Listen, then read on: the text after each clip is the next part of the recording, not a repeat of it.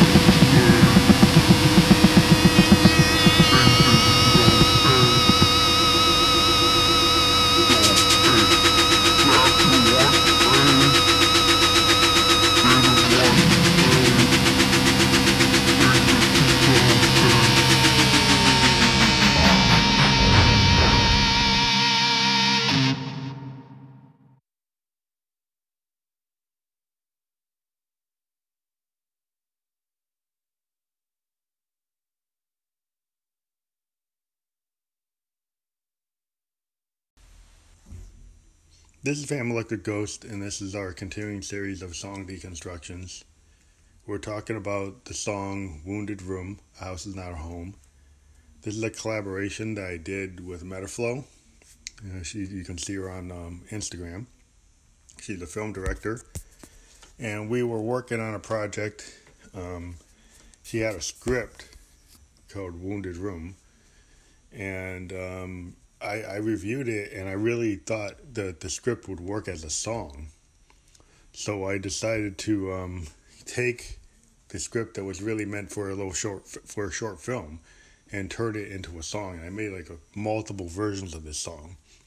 But this particular version of House is Not a Home, I really like because I've I've been re- recently rediscovering um, the kind of uh, neo punk band Joy Division and I was very um, enamored with their guitar playing and their style, which kind of is kind of pre goth, pre Nirvana, pre Pearl Jam, pre all the grunge movement, but it has a lot of elements of an industrial kind of Nine Inch Nails sound.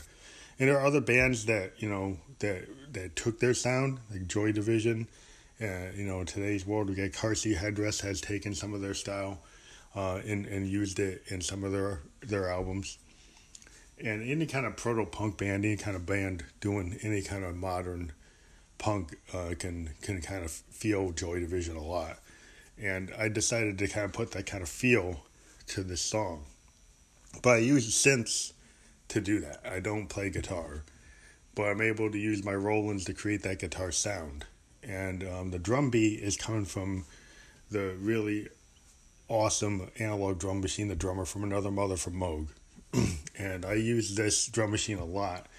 And it, is, it does have limitations. It's only an eight step machine. You can't save patches.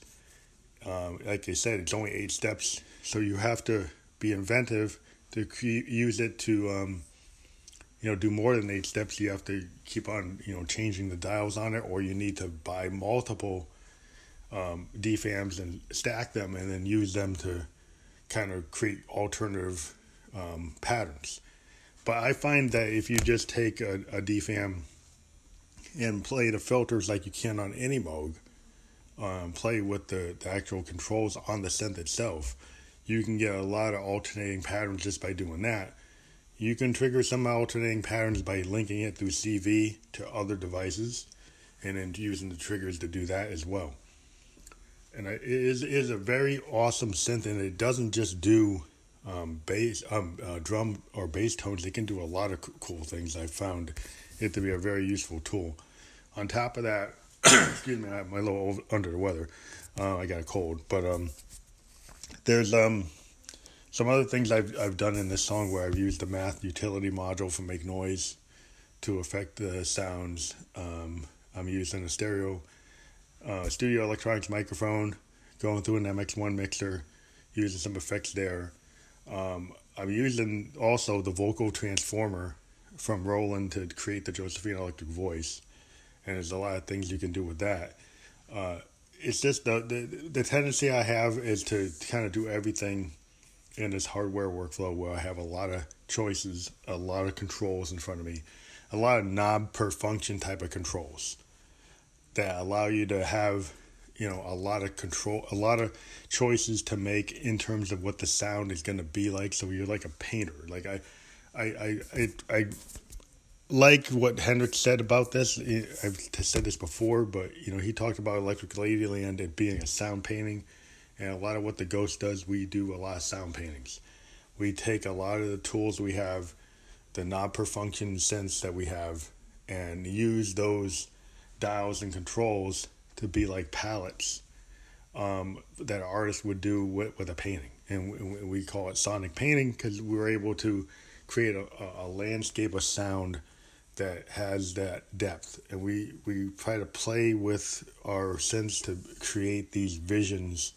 And what's cool with this song um, is know, we worked with a film director to that we took a script and so it's very cinematic in terms of what the content is. You can kind of picture the scene, which we've always wanted to be able to do um, as lyricists ourselves, but we think Metaflow did a really awesome job with that.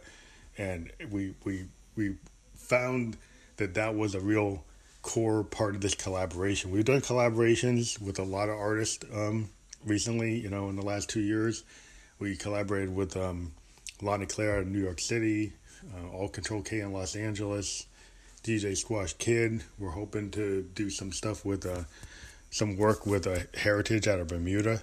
Um, and we're also looking to, to work with some other folks that we've talked to on Spreaker and we've talked to on Anchor. Uh, just doing some housekeeping. we are now fan supported, so you can you know choose to support us uh, at a dollar, uh, four ninety nine or ten, nine ninety nine or nine ninety nine, and that would get you exclusive wave and MP3 files from the Ghost that we would send to you if you provide us information on how to send it to you. And we also will give you information on when we're going to play shows. Most of the time, it would be in the Northeast. Um, and when we do shows on Facebook Live, which you'd be able to see anytime, and uh, re- releases that we put out on all the streaming services. And anybody that subscribes will be able to get songs that we put on streaming services. Uh, if you're not on the service, we'll give you the direct download link or a direct wave or MP3 file. We are going to use these funds to continue our um, conversation with indie artists around the world, which we do um, every month, two to three um, interviews with bands from all around the world. We just interviewed Kendra Erika, a top 10 Billboard star, um, this week. And we're, we're looking forward to uh, doing an interview with Christina Passion in October. And we, we continue to do interviews with multiple art, multiple types of art, all kinds of artists in multiple genres, and we're also looking into doing um, product reviews. We're very interested in uh, getting a Therevox. uh, which is a really awesome new, uh, synth that's based on an old French design. Uh, it, is not a typical synth. It, it has a lot to do with more of a string instrument. It actually has a string that goes across the length of a keyboard. It's not a functioning keyboard. It has the indentations in metal of what would be a keyboard, but there's this string that there's a there's a, a finger um, controller that you put your finger through this um, this control that goes across the length of the string, and that's how you actually um, you know control the notes on this thing and the pedals as well and other pressure sensitive devices.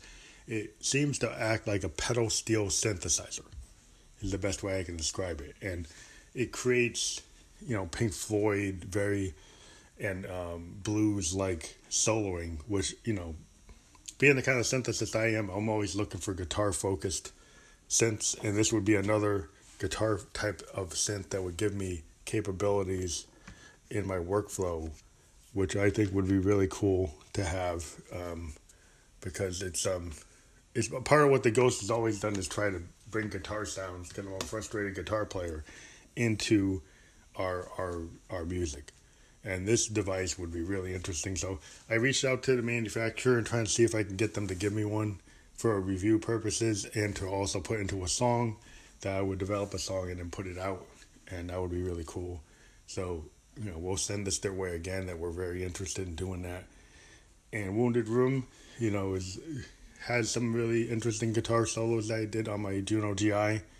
Um, that I, I, I, I have been, you know, a big, big proponent of trying to put synths out in the front rather than being accompaniment kind of background instruments. And this this song is kind of an example of that technique. And I think the lyrics being very cinematic go with the idea of the sound painting and um, it's just the overall concept of expansive sound experiments is to try to go as deep as we can in, in crossing genres and doing all types of things with music that push it forward as much as we can. Um, and so that's what we try to do. And we try to talk to artists around the world and see what they're doing. And that helps us as an artist ourselves because the more we talk to other artists, even though we're in our internet little womb here and we're you know we're all isolated but when we reach out and we actually talk to artists and we get the understanding of where they're coming from kind of like what i'm talking about now i'm talking about my process just as you know the ghost But when I talk to another artist, I get to bring that process to everybody else. I get to reveal, um, you know, what they do in their music. A lot of people interview artists and they ask them about their personal life. We never do that. We don't get into that. You know, if they want to talk about how that affects their art, we talk about that. But we don't get into who their significant others are or any controversies or anything they're talking about that would be a typical social media kind of interview. We want to talk about the music. That's what we're about. We're all about the music. And if you want to listen to uh, uh, an interview where you get to find out how an artist does what they do and how they create, that's what we're about. So we're really um, hoping that you want to join us and help us out. Check out the, the link to support us. If you want to join this um, this whole um, movement and and be a co-host uh, on the show, send us a voice